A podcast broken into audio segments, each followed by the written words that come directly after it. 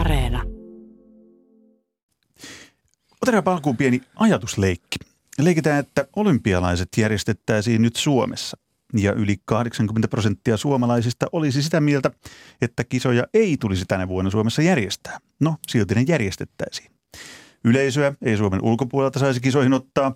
Ne ei-toivotut henkilöt, jotka kisoihin ulkomailta tulisivat, eli urheilijat, toimittajat, urheilijoiden taustajoukot ja niin edelleen. Miltäköhän tuo kaikki mahtaisi tuntua? Kaikkien aikojen erikoisimmat ja oudoimmat olympialaiset käydään kohta. Niistä ja olympialiikkeistä laajemminkin puhutaan tänään urheiluhulluissa. Tervetuloa keskustelemaan yksi Suomen merkittävimmistä urheiluvaikuttajista, olympiakomitean entinen puheenjohtaja, Veikkauksen entinen toimitusjohtaja Risto Nieminen. Kiitos. Ja tervetuloa myös Ilta-Sanomien erikoistoimittaja Pekka Holopainen. Kiitos. Mitä sanotte? Miltä toi alun ajatusleikki kuulosti, Risto Nieminen? Ikävä tilanne, niin kuin nytkin.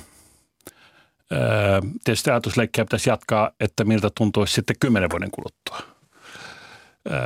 Mutta ensin se, että miltä tuntuisi nyt?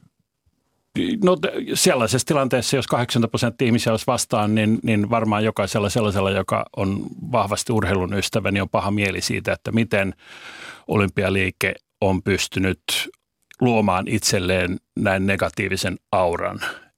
Ja pyrkisi tietysti jotenkin oikaisemaan sitä sekä sitä mielikuvaa että tietenkin varsin sitten toiminnallisia asioita niin, että tällaista tilannetta ei koskaan tulisi uudelleen, että 80% olisi puolesta eikä vastaan. No mä jatkan sillä, että sanottiin, että 80% on vastaan, niin meillä olisi sikäli eri tilanne, että meillä on 80% rokotettu kohta. Eli me voitaisiin hieman turvallisemmin mielin ne kisat sillä tavalla järjestää. Japanihan jostain syystä maa, joka on sodan jälkeen onnistunut useimmissa asioissa, mihin on ryhtynyt, melkein kaikessa, niin on mokannut tämän rokotusohjelman aika pahasti.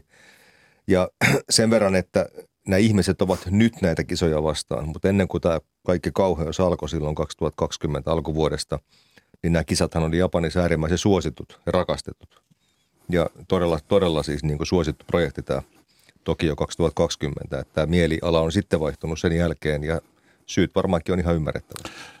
Ehkä siihen liittyy se, että jos Japania ajatellaan, niin tällaisessa kriisitilanteessa tämmöinen kansallinen historiallinen puolustusmekanismi myöskin tavallaan tulee päälle.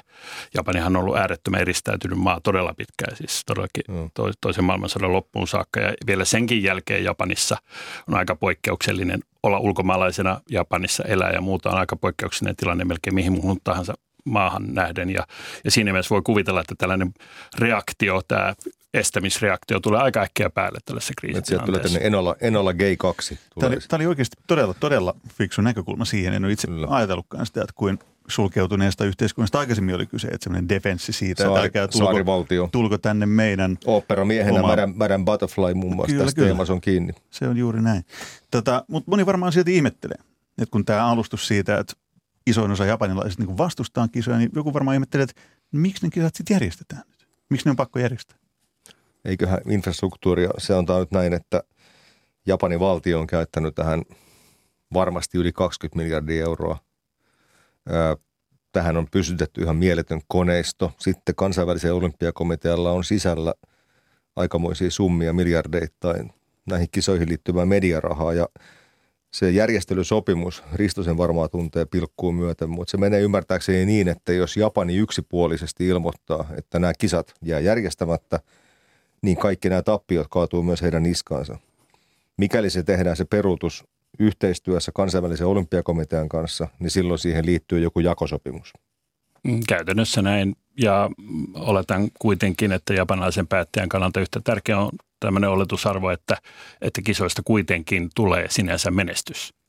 Ja että jos tällaisessa tilanteessa, jota eletään nyt tässä puoli vuotta esimerkiksi, jossa nämä asenteet on kääntynyt vastaan, niin heidän ajatuksensa on se, että kun kisosta on kulunut 6 kuukautta tai 12 kuukautta, 48 kuukautta ja niin edelleen, niin se onkin osoittautunut menestykseksi. Ja Japania kiitetään siitä, miten hienosti se on pystynyt tällaisissa poikkeuksellisissa olosuhteissa tämän järjestämään ilman, että olisi syntynyt näitä taloudellisia tappioitakaan sitten, mitä olisi syntynyt siitä, että kisat kokonaan peruutetaan. Risto Nieminen, sä oot äärimmäisen kokenut urheilupomo, urheilun vaikuttaja, niin mitä sä tekisit, jos sä olisit nyt päättämässä näiden kisojen kohtalosta? Mihin suuntaan sä veisit sitä olympialaivaa?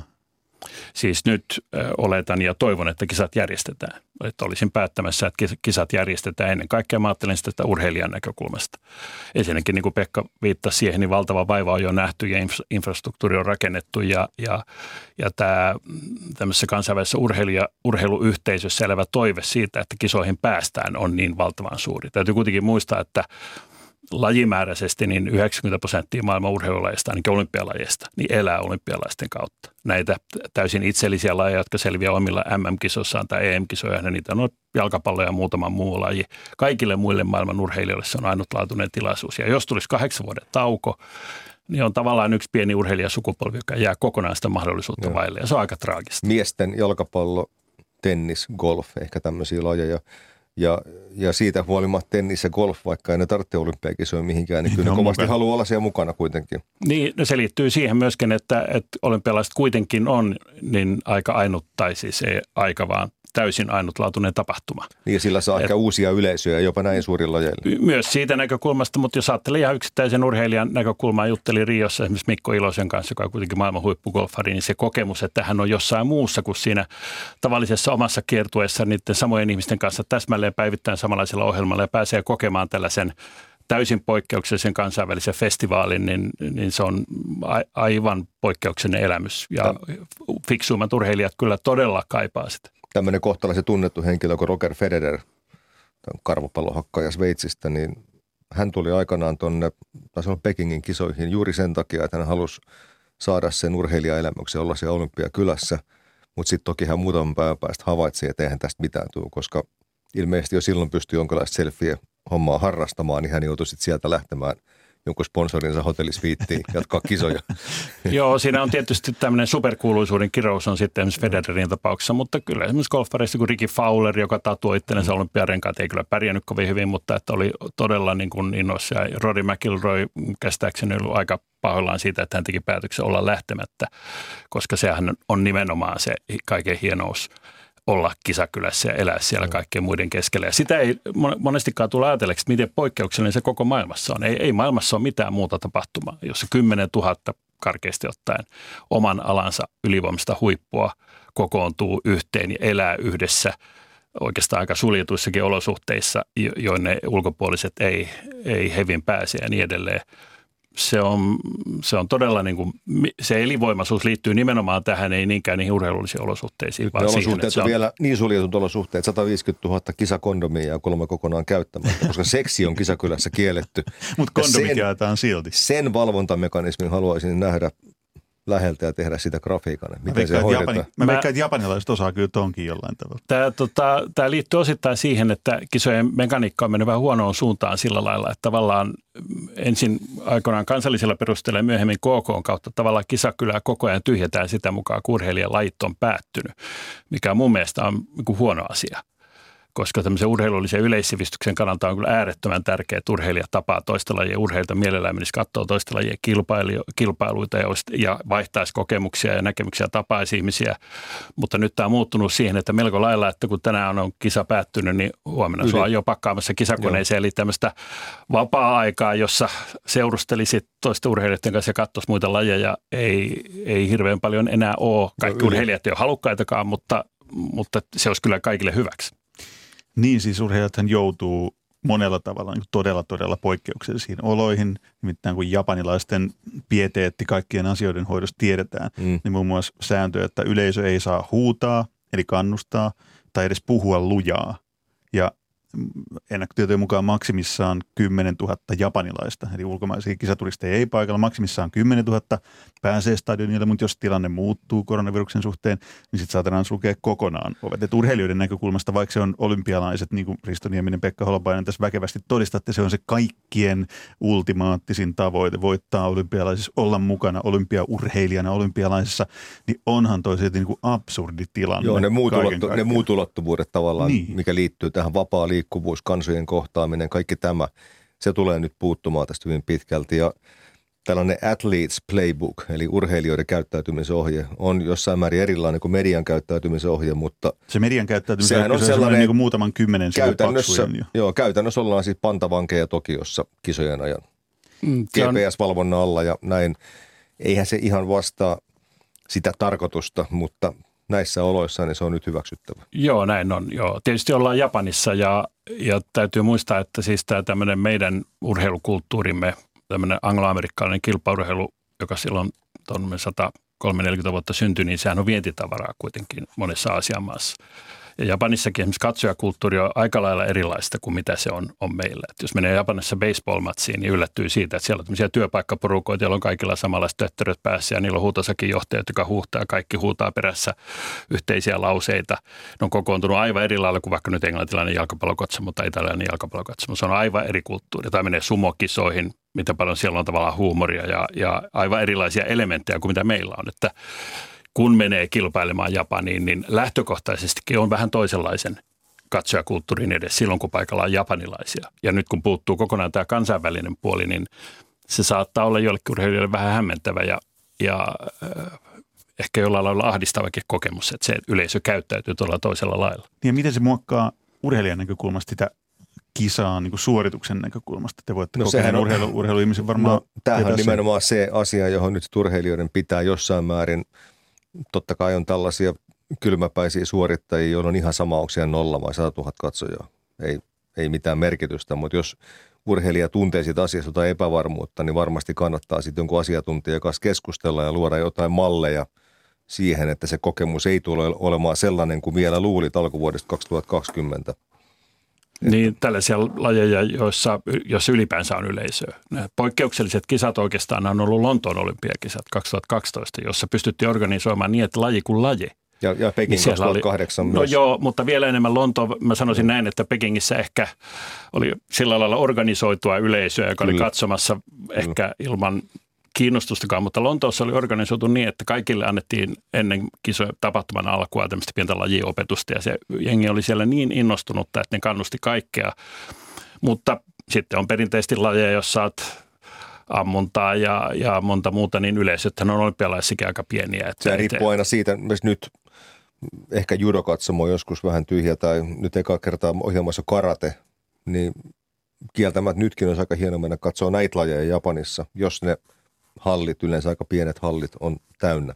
Joo. Ja tässähän on iso tämmöinen logistinen ongelma, joka on vielä ratkaisematta näiden pääsylippujen, niin kuin voisi sanoa, siirtyminen digiaikaan sillä lailla, että niitä jaetaan paketteina ja tarvitsija ja ostaja ei halua ja ei aina kohtaa niin, että muistan ainakin Barcelonankin se olisi suomalaisia pyrki painihallille, joka oli loppuun myyty, jos ei ollut kuitenkaan kuin 100 ihmistä. Juu. Ne olivat joutuneet niin sanotusti toisien liittojen käsiin ja tämmöistä digialustaa, jossa tämä kävisi luontevasti niin, että koko ajan ohjataan yleisö paikalle, niin ei vielä oikein ole. Puhutaan vähän tästä merkityksestä vielä, eli tässä sivuttiin muutamia urheilumuotoja, jotka välttämättä eivät tarvitsisi olympiakisoja ja no, miesten jalkapallo nyt varmasti loistaa siinä listalla ykkösenä, mutta sanoisin silti, että 90% tämän kisojen lajeista niin tarvitsee olympiastatusta tosi kipeästi. Kyllä, ja urheilijoista. Joo. Että kyllä Suomessa saa aika rauhassa voittaa Melona maailmanmestaruuden tai Taekwondo maailmanmestaruuden ja olet edelleen aika nobody. Mutta että jos se sama toteutuu olympiakultamitalina, niin se on täysin eri asia. Niin jos Mikko Kolehmainen olisi vain Melona maailmanmestari vuoden 1993, niin ei hän niin tunnettu olisi, kun hän on nyt olympialainen. Ei ainakaan silloin 90-luvulla, en tiedä kuinka tunnettu Mikko nykyään on, mutta silloin 90-luvun alussa hän oli. Joo. Hei, nyt vaikuttaa siltä, että todella tähän keskusteluun ihan toinen näkökulma on nimittäin kirjailija-toimittaja Minna Lindgrenin Pakinan vuoro. Kuunnellaan, mitä sieltä tulee tällä kertaa. Vanhojen korruptoituneiden setien joka 4. vuosi järjestämä kansainvälinen nuorisofestivaali nimeltä Olympialaiset on tullut tiensä päähän. Sen historiahan on lyhyt, vaikka aina höpistään antiikin Kreikasta, kun yritetään todistella, miten pitkälle ja kauniille traditiolle tämä aatteelliseksi verhottu toiminta perustuu. Kreikassa vapaat miehet kisailivat keskenään muutamassa lajissa. Poikain hupailua siinä kaikki. Jos jotain on kansainvälinen olympiakomitea omaksunut antiikin Kreikasta, niin käsityksensä demokratiasta. Ateenassahan naiset ja orjat mahdollistivat sen, mitä vapaat miehet kutsuivat keskenään kansanvallaksi. Modernit olympialaiset on nuori keksintö. Aluksi se vaikutti hauskalta ja viattomalta, kun pieni parempiosaisten miesten joukko kokoontui keskenään kilvoittelemaan joka 4. vuosi. Osallistujia oli vähän, koska tosiaan useimmilla mailla oli muuta mietittävää kuin kansallistunteen nostattaminen kilpajuoksun keinoin ja natsitervehdyksin. Ja koska osallistuja oli vähän, Suomikin menestyi. Tästä on syntynyt se harha, että Suomi oli ennen toista maailmansotaa kovan luokan urheilumaa. Paavo Nurmi oli ammattiurheilija, mutta hänen aikanaan se oli kiellettyä. Nyt arvokisoihin osallistuu ainoastaan ammattiurheilijoita, jotka hiovat suoritustaan huippuun lääketieteen avulla. Sekin on kiellettyä, mutta emme nyt välitä siitä. Päätyökseen ammattilaiset pelaavat ammattilaisten kilpailuissa ja liigoissa, ja siksi on naurettavaa järjestää olympialaisissa esimerkiksi pyöräily, nyrkkeily, tennis, koripallo tai jalkapallokisat. Olympialaisten pitäisi päättää, onko se kansainvälinen nuorisojuhla vai arvokisakasa sellaisille urheilulajeille, joilla ei ole vielä ammattitason kansainvälistä kilpailukäytäntöä. Mitä jäisi jäljelle? Yleisurheilu, miekkailu, paini ja muutama muu jalolaji. Kiinnostaisiko se ketään? Luiskahtaisiko iso raha olympiakomitean taskuista toisaalle? Tilannehan muistuttaisi taiteita. On populaaria viihdettä, jossa ansaitaan isot rahat, ja sitten on julkisesti tuettua vain harvoja kiinnostavaa tositaidetta. Suosikkini on valtion erityistukea nauttiva kategoria vähälevikkiset kulttuurilehdet. Näin pakinoi kirjailija, toimittaja Minna Lindgren. Risto Nieminen, Pekka Holopainen ainakin vähän kääntyi suut hymyyn tuossa loppuvaiheessa. Onko tämä kulttuurilehdet, mikä sai suupielet kääntyä ylöspäin vai mikä? Jos pahkasika on kulttuurilehti, niin ehkä se olisi saanut. Minkälaisia ajatuksia pakina herättää? Mä en ole ihan samaa mieltä siitä, että on tiensä päässä. Se varmasti tulee jossain määrin muuttumaan, sen on pakkokin muuttua, mutta että henkilökohtaisesti uskon, että olympiakisoja tullaan näkemään vielä kaukana tulevaisuudessakin.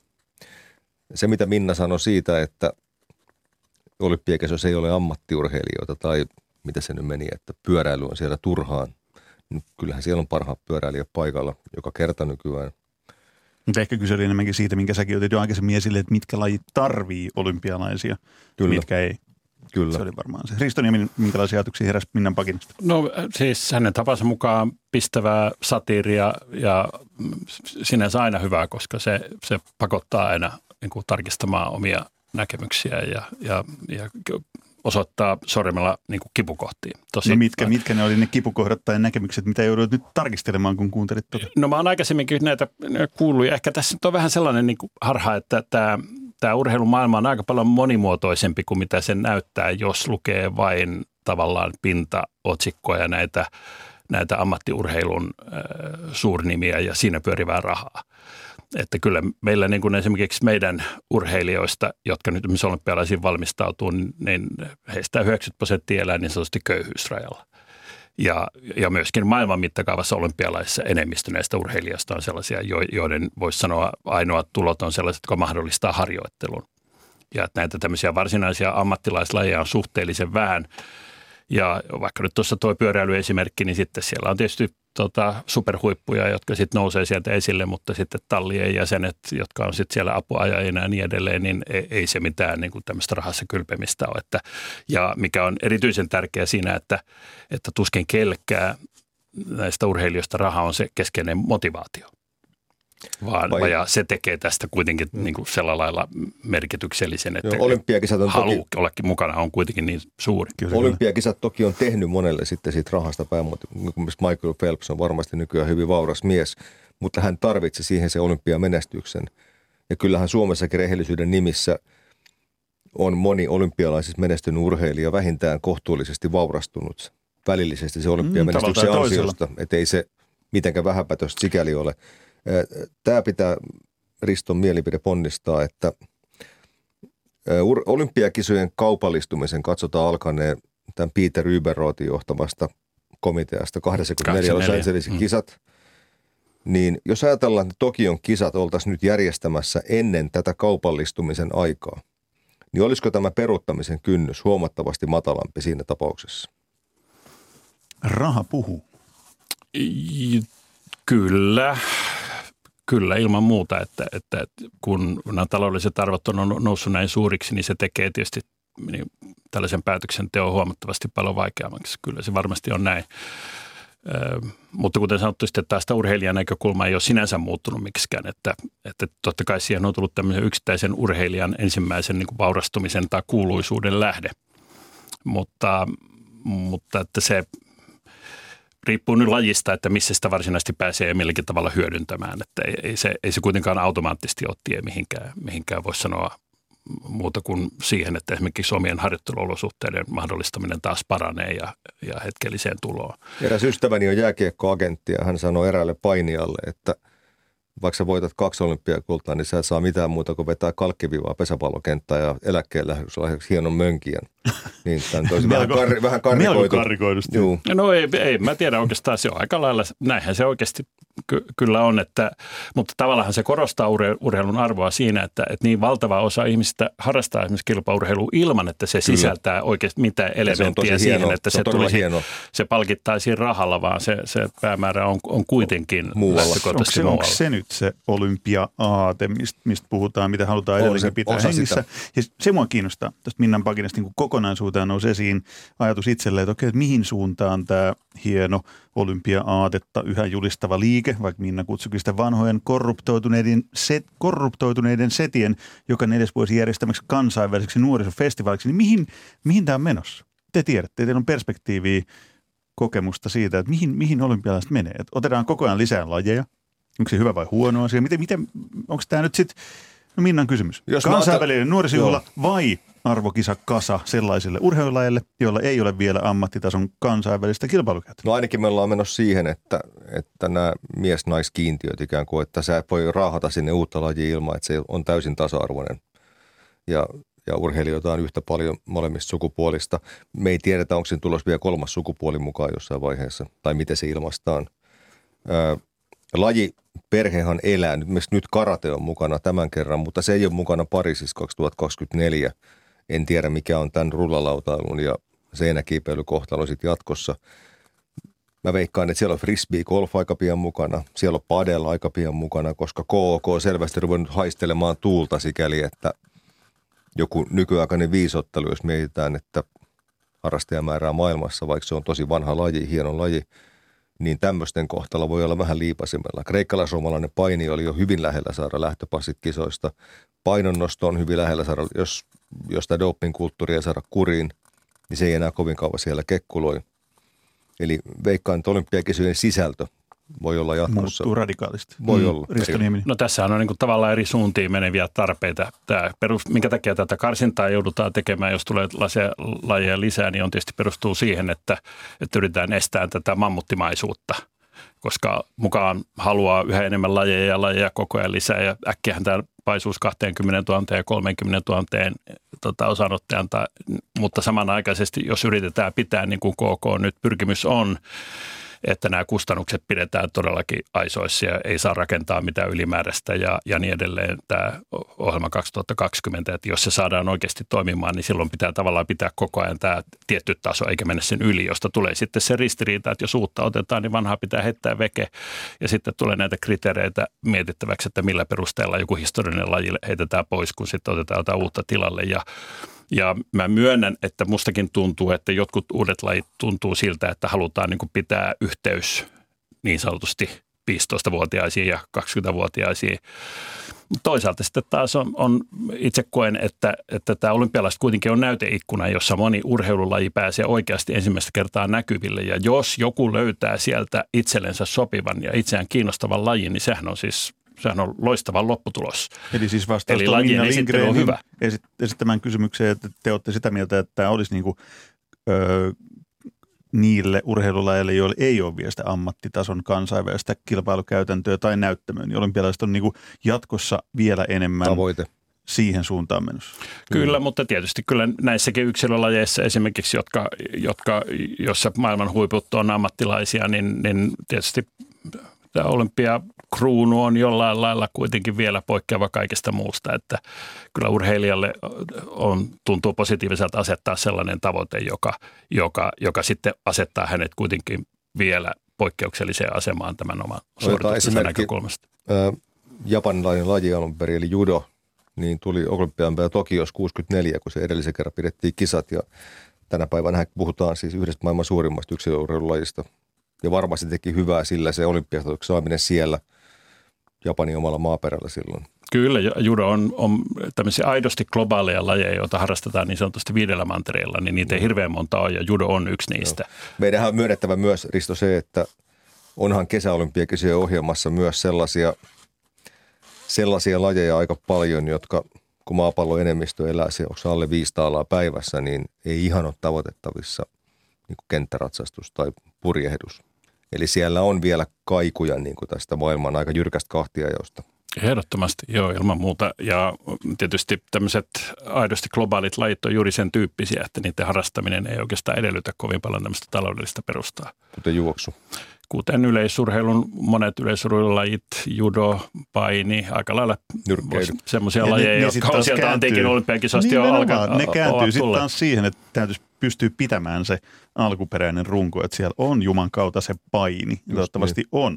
Ja sitten aikamoista kikkailua, että mitä kaikkea siihen rakennellaan sitten sen olympiakakun koristeeksi tai vähän lisätäytteeksi, niin ei mikään helppo juttu todellakaan. Mutta hei, Suomi ja olympialaiset. Mulla on ensiksi kysymys Ristolle, USA ja olympialaiset. Eli no sekin kelpaa. Sä tunnet hyvin USA-laisen urheilumediamaailman, jossa yliopistourheilun palloilusarjat ja sitten ammattilaispalloilusarjat on se hallitseva skene.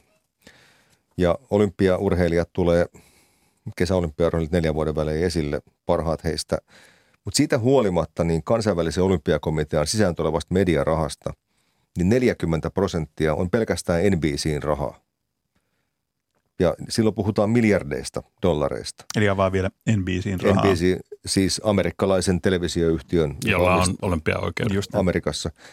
Mikä siinä sitten, Risto, on, että ne on valmiita maksaa tällaisia summia olympialaisen näyttämisoikeuksista, jos kerran nämä kisat siellä on niin pieni juttu tai tuntematon homma tai muu, että mikä tämä kuvio on? No jos katsoo esimerkiksi USA:n suurimpienkin lajien TV-katsojamääriä, niin meidän näkökulmastahan se ne on suhteellisen pieniä, jos katsotaan koko sitä TV-katsojajakaumaa. Että montako prosenttia, jos otetaan vaikka NHL, niin siellä yhdenkään NHL-finaalin katsojamäärät nousee prosenttiin katsojamäärästä USA:ssa. Kanada on tietysti kokonaan toinen juttu. Ja huipputapahtuminkin ehkä Super Bowl, jos laskee veke, niin ne ei ole kovin korkeita. Ja se on niin, että se ammattiurheilu ja yliopistourheilu vähän enemmän kuin ammattilaiset, niin kokoaa laajemmin yleisöä, mutta nimenomaan paikallisilla tasoilla, koska se on nimenomaan se college, joka on siellä paikkakunnalla, niin, ja se huomioarvo tulee siitä. Ja tämmöistä valtakunnallista huomioarvoa ei synny oikeastaan muuta kuin tästä tällaisesta olympia-ajatuksesta, johon amerikkalainen TV-yleisö saa kokea jotain ainutlaatusta, joka tapahtuu vain joka 4. vuosi. Tämä on mun käsittääkseni se peruste. Ja silloinhan tämmöinen urheilija kuin vaikka Michael Phelps, joka meni sinne Pekingiin 2008, ja 8 oli myös se merkitsevä numero, hänen piti voittaa 8 kultaa, hän teki se. Ja se tuotteistaminen, ja se, mä voin kuvitella sen pojan paineet siellä, että mikä tarina se on, jos se siinä onnistuu, ja se on se pääsylippu sinne miljooniin. Täsmälleen, ja kuinka monta tämmöistä epäonnistunutta yritystä tässä samassa suhteessa on, mutta vaikka hän olisi voittanut 80, en nyt muista kuinka monta maailmanmestaruutta hän voitti, mutta ne on niitäkin varmaan aika paljon, mutta että monethan uimarit ja monet muut USA:ssa pitää tavallaan välivuosiakin niin, että varsinainen tähtäin on aina vain joka 4. vuosi ja niin edelleen. Niin suuri merkitys sillä on, että muuten olet huomaamaton. Ja Suomessa. Nyt palataan Suomi ja olympialaiset teemaan, nimittäin kyllähän se pätee Suomessakin, niin kuin todettiin aikaisemmin. Vähän lajista riippuen, mutta jos menestyt olympialaisissa, niin ihan sama mikä se laji on, niin sit sä oot siellä kansakunnan kaapin päällä. No, kokeneet urheiluihmiset, Pekka Holopainen, Risto Nieminen, nyt kun kisat alkaa, niin te voitte kertoa nyt, ketkä suomalaiset on lähellä sitä, että yhtäkkiä hetkinen kansakunta tunteekin tämän tyypin. Ja sitten se saavuttaa jotain, ehkä muutakin, vähän maallistakin mammonaa sitä kautta. Keitä nämä tyypit on? Meillä on semmoinen urheilumedia Suomessa, että kansakunta kyllä tuntee nämä tyypit jo huomattavasti ennen olympiakisoja. Meillä tämä perinteisesti yksilölajien seurantamedia, se on ihan eri tasolla kuin aika monessa muussa maassa. Eli periaatteessa sinne Tokioon ei lähde ketään, jos Suomi nyt mitalisuosikkeja suoranaisesti on, niin kyllä he kaikki, ainakin urheilua seuraavalle yleisölle, ovat ihan tuttuja. Nyt puhutaankin siitä yleisöstä, joka sitten katsoo ne olympialaiset siksi, että katsoo olympialaiset. Niin keitä ne on, jotka tuo kotisohvilla että Sanko joukkojen katsotaan, että hetkinen, että kukas tämä oli? Että sehän menestyy. Jos mä saan just sitä yhden semmoisen näkökulman, että mä en voi olla sanomatta, että se liittyy siis vähän ehkä, mitä tuo Minnakin tuossa viittasi. Siis Suomessa on hyvin poikkeuksellinen tämä olympiahistoria kuitenkin. Maailmassa ei ole kovin montaa semmoista maata, jossa tämmöisen kansallisen identiteetin ja kansallisen itsenäisyyden ja kansallisen itsetunnon rakentaminen osuu nimenomaan samaan aikaan, kun moderni kilpaurheilu on alkanut. Eli Suomessahan urheilusta tuli poikkeuksellisella tavalla nimenomaan kansallisen itsetunnon ja identiteetin rakentaja. Ei niitä maata ole monta, jotka itsenäistyy juuri sanoin ensimmäisen maailmansodan vaiheessa, jo silloin kun tämä olympialiikekin varsinaisesti syntyi ja ylipäänsä syntyi kilpaurheilu. Lähes kaikkialla muualla urheilu on rakentunut hyvin paljon paikallisen identiteetin rakentamiseen. Ja sen takia niin kuin pienessäkin kylässä saattaa olla 30 000 ihmistä katsoa jalkapalloa, meillä on tämä kansallinen identiteetti, että nyt meillä lähtee susijengiä ja menee katsoa 10 000, mutta kansallista koripallosarjan yhdellä kierroksella ei ole 3 000 katsojaa suurin piirtein, vaikka olisi 7 matsia. Eli että meillä on todella niin kuin urheilijat pantu vaikeaan tilanteeseen tämmöisen yleisen ehkä tiedostamattomankin paineen kautta, että me siellä edustetaan suomalaisuutta niin kuin tämmöisen itsetunnon näkökulmasta. Että Tanska, kun häviää jalkapallon EM-kisoissa Suomelle, niin ei kyllä varmaan kovin moni tanskalainen kuvittele, että tässä nyt on Tanskan itsetunnosta kysymys. Mutta kyllä meillä on hyvin vahva historiallinen taipumus ajatella, että tässä nyt Suomi menestyi, eikä tämä meidän pelkästään huuhkaja. Ja se varmaan selittää myös sen, mitä Pekka Holopainen sanoi, että miksi se suosio tai miksi se tunnettuus niin kuin näillä urheilijoilla on lähtökohtaisesti niin kova. Ja tässä on sanottava, Risto, myös se, että puhut itsetunnon rakentamisesta, identiteetin rakentamisesta, niin kivalla tavalla oli sitten noin 30 vuotta sitten kiva seurata, miten Liettuan koripallojoukkue tuli olympiakisoihin ja ne sai sieltä Barcelonasta bronssia. Ja niistä pelaajista suuri osa oli saanut neuvostoliittolaisena kultaa Soulissa 4 vuotta aikaisemmin. Niin oli sanoi, että se senkin finaalin aikaa. No niin, että se oli hieno mitali, mutta tämä mitali on sielumme ja tällaista. Eli tätä samaa ilmiötä oli sitten Neuvostoliiton hajotessa näissä itsenäistyneissä neuvostosavalloissa. Joo, ja vaikka mä olen itse sitä mieltä, että urheilussa pitää pystyä nauttimaan nimenomaan tästä kansallisesta puolesta, totta kai mä olen iloinen, kun suomalaiset menestyy, mutta se ei ole se pääasia, enkä arvostele ketään, joka ei pärjää tai että hän menettäisi arvostukseni siitä, että ei onnistu. Mutta samanaikaisesti on tietysti sanottava, että maailma on täynnä maita, joissa urheilu ja esimerkiksi olympiakisat tarjoaa ainutlaatuisen mahdollisuuden edes näkyä sen avajaismarssin verran, että se maan lippu näkyy. Ja sen takia se on niin hieno tapahtuma se avajais, se on niin mieletön. Eikä sitä pitäisi ottaa heiltä pois sen takia, että sillä ei enää meille ole tai monille, ainakin länsi-eurooppalaiselle maalle, sillä ei ole enää niin suurta merkitystä, niin sitä ei pitäisi ottaa maailman muilta mailta pois. Onko se nyt, jos te mietitte, niin kuin, että te olette varmaan molemmat paikalla, Pekka Holopainen lähtee raportoimaan, Risto Nieminen ei ole paikalla Tokiossa, niin Pekka Holopainen on siellä paikalla. Sulla on se GPS-jalkapanta sun vasemmassa jalassa ja sun liikkeitä seurataan. Puhelin, tuleeko sulle nyt sitten semmoinen, kuinka ihanaa onkaan olla täällä olympia-aatetta seuraamassa taas, kun mä palaan nyt siihen, kuinka oudot poikkeukselliset kisat on. No totta kai joka tapauksessa kuitenkin tullut. Joo, no henkkohtasolla niin ei tietenkään ole yhtä mukavaa näissä oloissa lähteä kuin yleensä. Kesäolympialaiset on urheilutoimittajan ammatissa ylivoimaisesti hienointa, mitä voi kokea. Ei siitä pääse yli eikä ympäri. Nämä olot tietysti jossain määrin on kiinnostavia, mutta kun tietää ne säätilat siellä ja sitten tämän valvonnan määrän ja sitten se... No suoraan sanoen se on ihan mielipuolinen se playbook, kun sen lukee. Siis se, eli ohjeet sulle, että mitä et saa tehdä. Niin, mitään ei saa oikeastaan tehdä.